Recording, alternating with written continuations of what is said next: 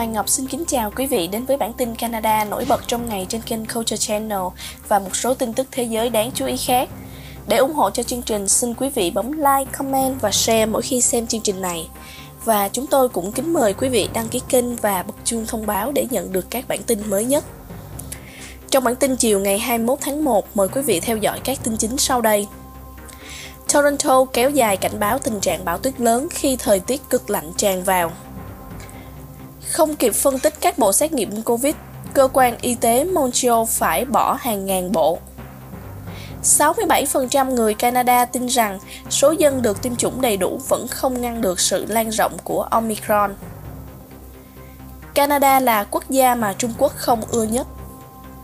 Những vụ bạo lực đáng tiếc ở Ontario. Và trong phần tin thế giới, Khối EU được yêu cầu chuẩn bị cho liều vaccine phòng COVID-19 thứ tư ngay khi có dữ liệu cho thấy sự cần thiết phải thực hiện.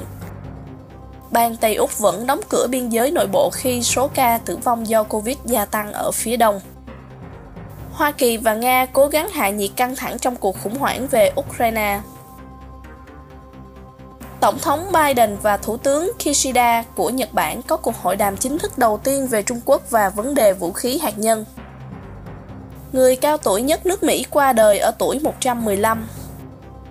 Đương kim vô địch, Naomi Osaka bị loại sớm tại giải Úc mở rộng. Việt Nam Airlines nối lại đường bay thường lệ đến châu Âu. Sau đây mời quý vị theo dõi bản tin chi tiết.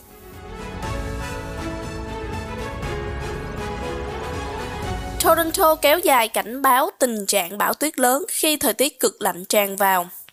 Thành phố đã kéo dài tình trạng bão tuyết lớn, nghĩa là việc đậu xe các tuyến đường được chỉ định là đường tuyết vẫn bị cấm.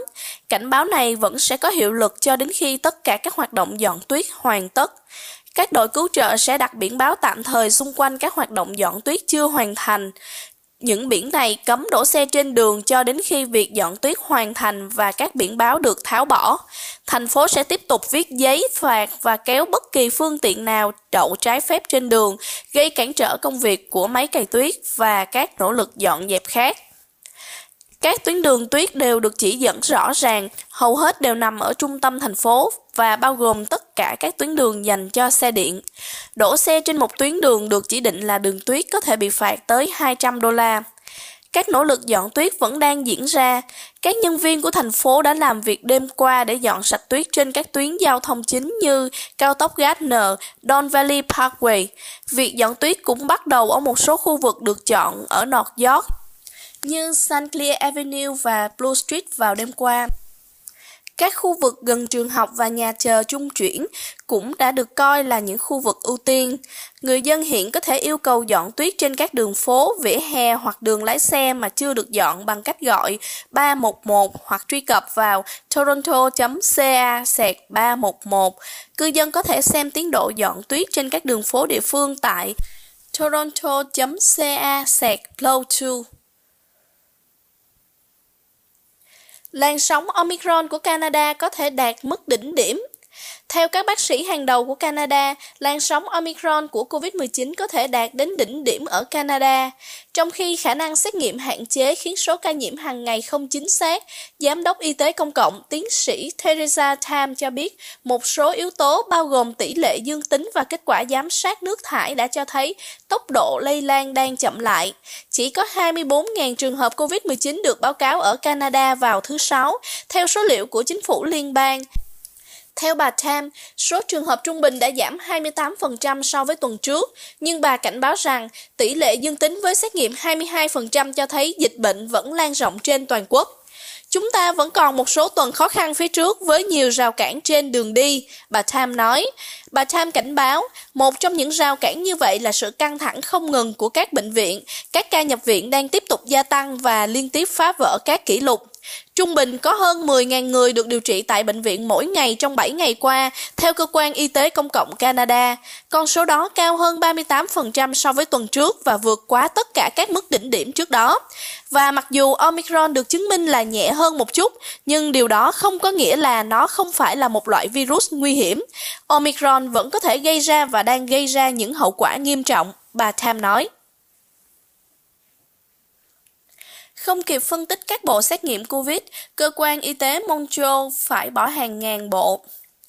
Trung tâm Dịch vụ Xã hội và Y tế Đại học Tích hợp, viết tắt là CIUSSS của đảo Bắc Montreal, cho biết trong một thông cáo báo chí hôm thứ Tư rằng họ đã vượt qua giới hạn phòng thí nghiệm từ ngày 3 đến ngày 7 tháng 1 dẫn đến việc mất 5.462 mẫu xét nghiệm COVID-19 vì chúng không được phân tích trong vòng 72 giờ. Cơ quan này cho biết sự gia tăng mạnh trong nhu cầu xét nghiệm vào đầu năm cùng với các lỗi thiết bị liên tiếp là nguyên nhân dẫn đến sự cố. Thông cáo cho biết các mẫu đã bị phá hủy và những người dùng liên quan đến đều đã được thông báo. Những bệnh nhân có nguy cơ được khuyến khích kiểm tra lại nếu họ vẫn còn các triệu chứng, nhưng những người khác có thể xét nghiệm nhanh nếu họ có các triệu chứng. Quebec đã ngừng làm kiểm tra PCR cho công chúng vì Omicron áp đảo hệ thống. Tuần trước, tỉnh cho biết bất kỳ ai muốn nhận liều tiêm tăng cường, bao gồm cả những người gần đây đã nhiễm COVID-19, nên tiêm càng sớm càng tốt để có khả năng bảo vệ tốt hơn trước biến thể Omicron. 67% người Canada tin rằng số dân được tiêm chủng đầy đủ vẫn không ngăn được sự lan rộng của Omicron. Theo kết quả của một cuộc khảo sát mới, ngay cả khi tất cả người Canada đủ điều kiện để được tiêm chủng đầy đủ chống lại COVID-19, hơn 2 phần 3 người dân nước này tin rằng điều đó vẫn không đủ để ngăn chặn sự lây lan của biến thể Omicron. Kết quả từ một cuộc khảo sát về việc tiêm phòng COVID-19 do Ipsos Global Public Affairs thực hiện đã được công bố vào thứ Sáu. Cuộc khảo sát cho thấy những người được hỏi đưa ra sự hoài nghi về khả năng ngăn chặn làn sóng thứ năm của đại dịch coronavirus và cũng bày tỏ lo ngại về tác dụng lâu dài có thể xảy ra của việc tiêm nhắc lại. Daryl Bricker, giám đốc điều hành của Ipsos Public Affairs, cho biết cuộc thăm dò ý kiến của công ty cho thấy rằng mặc dù những người Canada vẫn tin rằng có những lợi ích khi tiêm vaccine chống lại COVID-19, càng ngày càng nhiều người đang bắt đầu nghi ngờ liệu việc tiêm mũi vaccine tăng cường có thể kết thúc đại dịch hay không. Cuộc khảo sát cho thấy 67% người Canada đồng ý, trong đó 20% hoàn toàn đồng ý và 47% hơi đồng ý, rằng họ bắt đầu lo ngại rằng ngay cả khi tất cả mọi người đều được tiêm chủng cũng sẽ không đủ để ngăn chặn sự phát triển của Omicron. Tuy nhiên, cuộc thăm dò cũng cho thấy 68% số người được hỏi nói rằng họ đồng ý, trong đó 41% mạnh mẽ và 27% là một phần đồng ý với việc tiêm chủng bắt buộc cho tất cả những người Canada đủ điều kiện. Cuộc khảo sát cũng cho thấy 73% nam giới có nhiều khả năng suy nghĩ như vậy hơn là nữ giới. Kết quả thăm dò cũng chỉ ra rằng người Canada càng lớn tuổi thì càng có xu hướng ủng hộ việc tiêm chủng bắt buộc.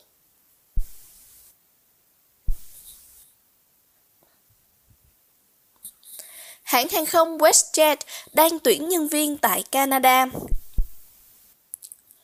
Có rất nhiều công việc của WestJet tại thời điểm lúc này và các công việc này được đi kèm với các đặc quyền du lịch lớn. Các vị trí chủ yếu nằm ở Calgary nhưng có một số vị trí làm việc ở nhà, vì vậy bạn có thể làm từ bất cứ nơi nào ở Canada. Mặc dù WestJet không liệt kê mức lương cho từng vị trí trong các tin tuyển dụng, nhưng có đề cập đến các lợi ích khi làm việc với hãng hàng không này, bao gồm các chương trình tiết kiệm và phúc lợi cùng với các đặc quyền khi đi du lịch. Theo các bài đăng, nếu các bạn được thuê, bạn sẽ nhận được các đặc quyền du lịch cho bạn và cả gia đình kể từ ngày bắt đầu làm. WestJet hiện đang tuyển nhiều vị trí bao gồm chiến lược truyền thông, quản trị viên, quản lý tiền lương và thời gian, quản lý dự án, chủ sở hữu sản phẩm, dịch vụ khách hàng và hành lý, cố vấn nghiên cứu và thông tin chi tiết. Thông tin chi tiết về yêu cầu của các vị trí có thể tìm được trên trang web của WestJet. Mọi người chỉ cần tìm WestJet Shop trên Google là sẽ thấy. Canada là quốc gia mà Trung Quốc không ưa nhất. Một cuộc khảo sát gần đây cho thấy Canada vừa trở thành quốc gia ít được yêu thích nhất của Trung Quốc. Global Times, tờ báo bằng tiếng Anh của Đảng Cộng sản Trung Quốc, gần đây đã công bố một cuộc khảo sát cho thấy hiện Canada xếp hạng cuối cùng trong số các quốc gia được người dân Trung Quốc yêu thích. Chỉ có 0,4% số người được hỏi họ thích đất nước này. Quốc gia được yêu thích nhất là Singapore. Một cuộc khảo sát thường xuyên của Viện Danh Tiếng đã nhiều lần xếp hạng Canada là quốc gia có uy tín nhất thế giới. Năm ngoái, chúng ta cũng đã đứng đầu trong báo cáo các quốc gia tốt nhất do US News và World Report xuất bản. Và chúng ta vừa nhận được danh hiệu đối tác đáng tin cậy nhất trong số các quốc gia phát triển. Trong khi đó, cảm xúc của người Canada đối với Cộng hòa Nhân dân Trung Hoa cũng tương tự như thế. Một cuộc thăm dò gần đây của ResearchGo cho thấy 68% người Canada có quan điểm tiêu cực về Trung Quốc và hơn 2 phần 3 đang tích cực tránh dùng các sản phẩm sản xuất tại Trung Quốc. Vào tháng 10, một cuộc thăm dò của Nano cho thấy 87% người Canada ủng hộ việc tham gia với Hoa Kỳ hoặc bất kỳ nước nào khác để kìm hãm sức mạnh ngày càng tăng của Trung Quốc. Những vụ bạo lực đáng tiếc ở Ontario một cậu bé 13 tuổi đã bị buộc tội giết người cấp độ 2 liên quan đến vụ bắn chết một thiếu niên ở Đông York vào đầu tuần này. Cảnh sát nói rằng họ được gọi đến một bãi đổ xe ngầm tại một chung cư trên đại lộ Gamble, gần đại lộ Cosburn và Pep, vào khoảng 11 giờ 30 tối thứ Tư cho một vụ nổ súng được báo cáo. Họ nói rằng, ngay khi tới hiện trường, các nhân viên cảnh sát đã tìm thấy một cậu bé 15 tuổi, được xác định là Jordan Carter, bị một vết thương nguy hiểm đến tính mạng do đạn bắn. Cảnh sát cho biết, cảnh sát đã cố gắng cứu Carter, nhưng cuối cùng cậu bé đã chết tại hiện trường. Hôm thứ Sáu, cảnh sát thông báo đã bắt giữ một cậu bé 13 tuổi liên quan đến vụ việc. Nghi phạm, người không được xác định danh tính theo các điều khoản của đạo luật tư pháp hình sự thanh niên, đã bị tạm giữ tại 55 Division và dự kiến sẽ ra tòa để trả lời về tội giết người cấp độ 2 vào sáng nay. Tại thời điểm này, vẫn chưa rõ ràng nạn nhân và bị cáo có quan hệ gì hay không. Cảnh sát đã thu hồi được hai khẩu súng ngắn và một lượng đạn dược từ khu vực xảy ra hành vi phạm tội và đang làm việc để xác định nguồn gốc của những món đồ đó. Theo các điều khoản của đạo luật tư pháp hình sự thanh niên, những người phạm tội từ 14 tuổi trở lên có thể nhận bản án dành cho người lớn trong một số trường hợp. Tuy nhiên, luật sư biện hộ Ari Gonkai nói với CP24 rằng Do độ tuổi của nghi phạm, mức án tối đa mà họ có thể nhận được nếu bị kết án là 7 năm bị giam giữ, 3 năm trong số đó sẽ được phục vụ trong cộng đồng. Cũng ở Ontario, thẩm phán chuẩn bị quyết định số phận của người đàn ông bị buộc tội giết một phụ nữ và hai đứa con của cô ở Ajax. Corey Fenn đã không nhận tội với ba tội danh giết người cấp độ 2 vì cái chết của cô. Krasimira Betisnovsky 39 tuổi, con gái 13 tuổi của cô, Venilia, và con trai 15 tuổi của cô, Roy. Bên công tố nói rằng ông Fenn đã giết ba người trong cơn thịnh nộ vào ngày 14 tháng 3 năm 2018 ở Ajax, Ontario, sau khi bà Pesinowski chia tay với ông ta. Người mẹ và con gái được tìm thấy bị đâm chết trong khi cậu bé bị siết cổ. Ông Fenn nói rằng mình không có khả năng tâm lý để thực hiện tội ác nhưng không kêu gọi bào chữa. Một luật sư do tòa án chỉ định mà ông Fenn đã sa thải nói rằng người đàn ông này đã giết cả ba người, nhưng lập luận rằng anh ta sẽ không có trạng thái tinh thần cần thiết để thực hiện hành vi giết người do sử dụng nhiều cocaine, khiến anh ta rơi vào trạng thái tâm thần vào thời điểm đó. Tay vợt Shapovalov của Canada giành chiến thắng, đương kim vô địch Osaka dừng bước.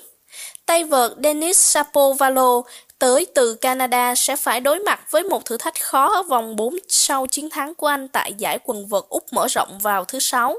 Trong khi đó, đương kim vô địch Naomi Osaka đã thất bại vào cuộc đấu được mong đợi với Ash Barty. Hạt giống số 14 Shapovalov đến từ Richmond Hill, Ontario đã đánh bại hạt giống số 23 Rayleigh Opelka với tỷ số 7-6, 4-6, 6-3, 6-4 vào thứ Sáu. Điều đó nghĩa là Shapovalov sẽ gặp vận động viên giành huy chương vàng Olympics Alexander Zverev, người đã có chiến thắng 6-3, 6-4, 6-4 trước Radu Abot, người xếp hạng 1-2-4 từ Moldova. Xét về lịch sử đối đầu, Shapovalov đã thắng 2 trong 6 lần gặp Zverev trước đây. Về quần vợt nữ, tay vợt từng 4 lần vô địch Osaka bị loại bởi Amanda Anisimova, tay vợt 20 tuổi người Mỹ xếp hạng 60 thế giới với tỷ số 46, 63, 76. Đây là lần thứ tư Osaka không thể bảo vệ một danh hiệu lớn và là lần thứ 11 bị loại ở vòng 3 tại một giải Grand Slam bao gồm cả giải Mỹ mở rộng năm ngoái.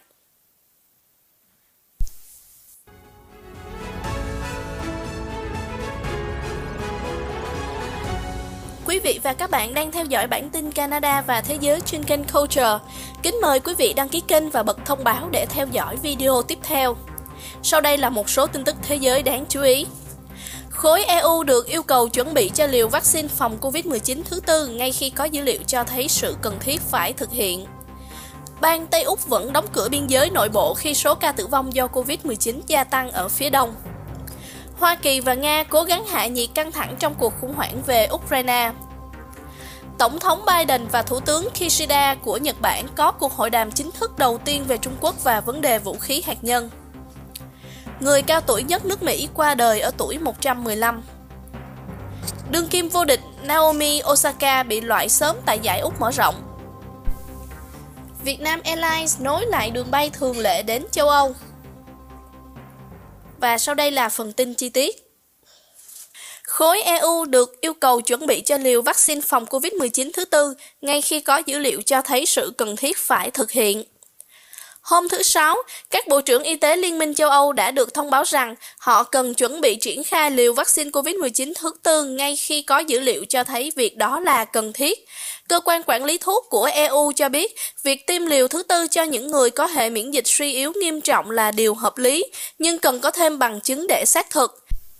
Theo Ủy viên Y tế EU viết trên Twitter rằng, ưu tiên hiện tại vẫn là nên tiêm chủng cho những người chưa được tiêm phòng, hiện đang chiếm khoảng 1 phần tư dân số của EU. Các thành viên khác của EU bao gồm Hungary, Đan Mạch, Thụy Điển đã quyết định triển khai liều vaccine COVID-19 thứ tư trong bối cảnh lo ngại về khả năng bảo vệ chống lại nhiễm trùng có triệu chứng nhẹ, sau khi dữ liệu cho thấy liều thứ ba có dấu hiệu suy giảm hiệu quả bảo vệ.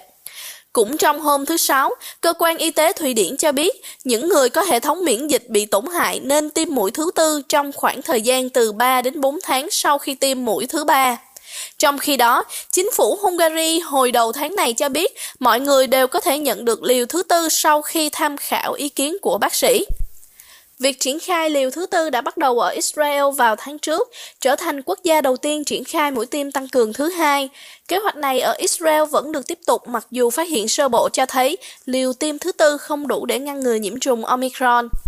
Vaccine thích ứng với Omicron có thể có sẵn sớm nhất là vào tháng 3, nhưng cơ quan quản lý dược phẩm của EU cho biết hiện vẫn chưa rõ liệu chúng có cần thiết hay không. Hiện tại, việc phát triển vaccine đa hóa trị hiện vẫn đang được tiến hành để có thể giúp bảo vệ chống lại nhiều biến thể, nhưng vẫn chưa biết thời điểm mà chúng sẽ được giới thiệu và cung cấp cho công chúng. Bang Tây Úc vẫn đóng cửa biên giới nội bộ khi số ca tử vong do COVID-19 gia tăng ở phía đông.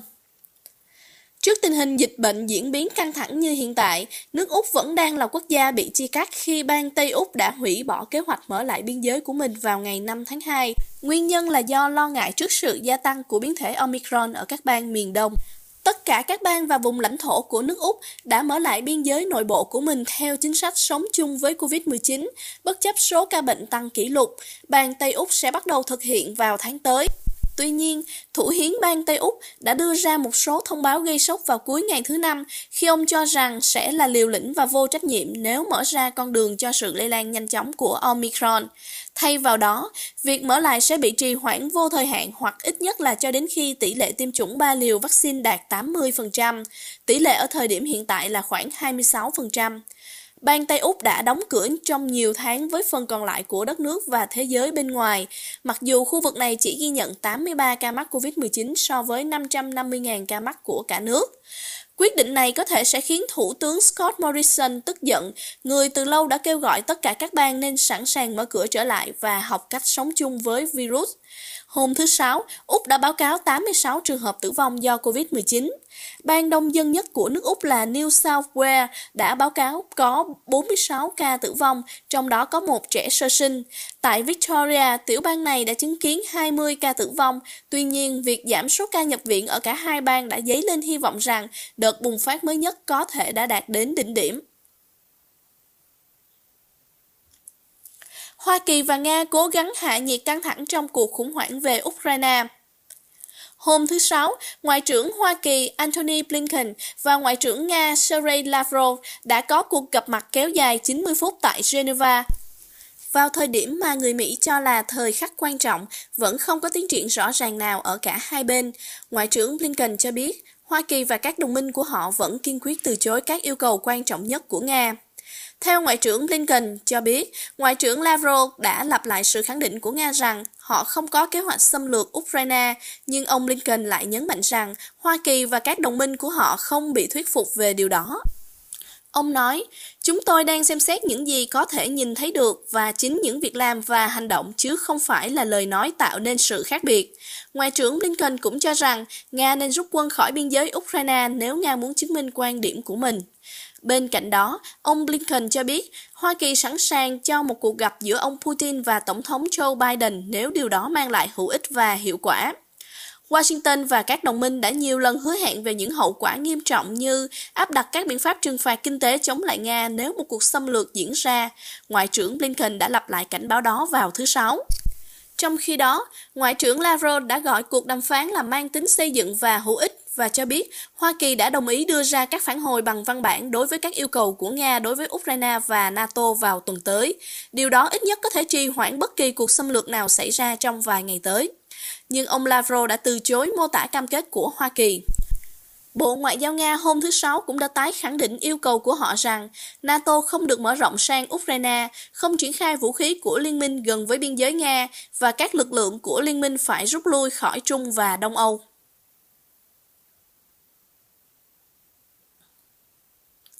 Tổng thống Biden và Thủ tướng Kishida của Nhật Bản có cuộc hội đàm chính thức đầu tiên về Trung Quốc và vấn đề vũ khí hạt nhân. Hôm thứ Sáu, Tổng thống Joe Biden và Thủ tướng Nhật Bản Fumio Kishida đã có cuộc hội đàm chính thức đầu tiên thông qua hình thức trực tuyến để thảo luận về những lo ngại về sự quyết đoán trong quân sự ngày càng tăng của Trung Quốc, vốn đang làm gia tăng sự bất ổn ở Thái Bình Dương. Thủ tướng Kishida nói rằng hai nhà lãnh đạo đã dành thời lượng đáng kể của cuộc gọi kéo dài 80 phút để thảo luận về các vấn đề xung quanh Trung Quốc, bao gồm cả những mối lo ngại chung về sự hung hăng ngày càng tăng của Trung Quốc đối với Đài Loan. Hai nhà lãnh đạo cũng thảo luận về tình hình ở Hồng Kông và các báo cáo về nhân quyền ở tỉnh Tân Cương của Trung Quốc. Sau cuộc họp, Thủ tướng Kishida cho biết ông đã bày tỏ quyết tâm tăng cường mạnh mẽ sức mạnh quốc phòng của Nhật Bản, trong khi Tổng thống Biden đã nói về cam kết của Hoa Kỳ trong việc tuân thủ Hiệp ước An ninh Nhật-Mỹ năm 1960, bao gồm vấn đề tranh chấp quần đảo Senkaku do Nhật Bản quản lý.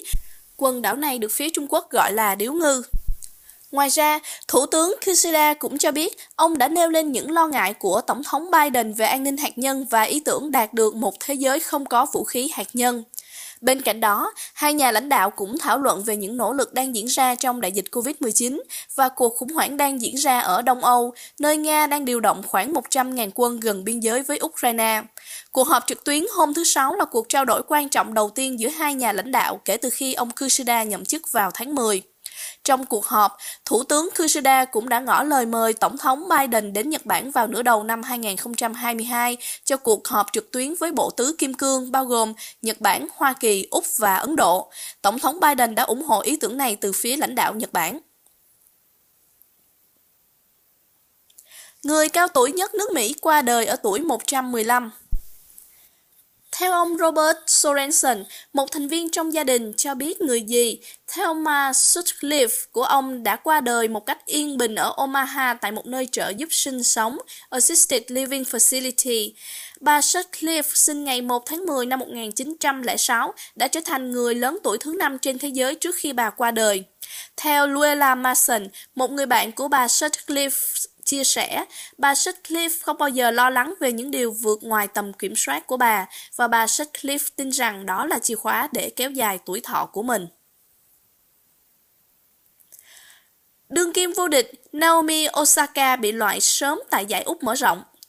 Đương kim vô địch Naomi Osaka đã bị loại khỏi giải Úc mở rộng sau khi để thua tay vợt 20 tuổi Amanda Anisimova với thất bại 4-6, 6-3 và 7-6 ở vòng 3.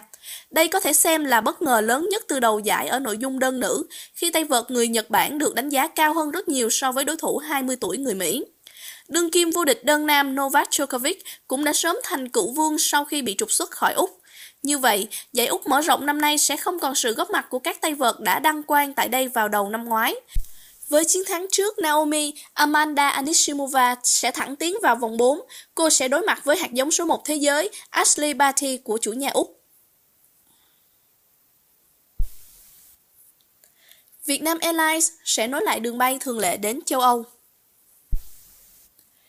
Việt Nam Airlines hiện đang có kế hoạch nối lại các chuyến bay thường lệ đến Pháp, Đức, Nga và Anh bắt đầu từ thứ hai tới sau khoảng thời gian gần 2 năm do đại dịch Covid gây ra. Bắt đầu từ thứ hai tuần sau, Việt Nam Airlines dự kiến sẽ thực hiện chuyến bay thường lệ đầu tiên từ Hà Nội đến London qua Paris rồi trở về Hà Nội. Đến ngày 27 tháng 1, hãng sẽ tiếp tục khai thác chuyến bay thường lệ đầu tiên giữa Hà Nội và Frankfurt. Từ ngày 8 tháng 2, lịch bay đến các nước Anh, Pháp, Đức sẽ được triển khai cố định theo hai tuyến đường bay. Tuyến thứ nhất khởi hành vào thứ ba hàng tuần với hành trình từ Hà Nội, London, Frankfurt rồi trở về Hà Nội.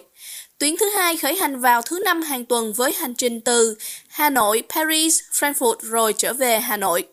Hàng không Việt Nam đã chính thức mở lại đường bay thường lệ giữa Hà Nội, Sài Gòn và Bangkok, Phnom Penh, San Francisco, Seoul, Singapore, Đài Bắc và Tokyo vào ngày 1 tháng 1 năm nay. Theo quy định hiện hành, những người đã được tiêm phòng đầy đủ và những người đã khỏi bệnh từ COVID-19 khi nhập cảnh Việt Nam chỉ cần tự cách ly trong 3 ngày. Tất cả mọi người, trừ trẻ em dưới 2 tuổi, phải có kết quả xét nghiệm âm tính với coronavirus bằng phương pháp PCR trong vòng 72 giờ trước khi khởi hành. Tuy nhiên, do sự xuất hiện của biến thể Omicron, hành khách cũng được yêu cầu phải xét nghiệm nhanh khi hạ cánh tại hai sân bay quốc tế Nội Bài, Hà Nội và Tân Sơn Nhất, Sài Gòn.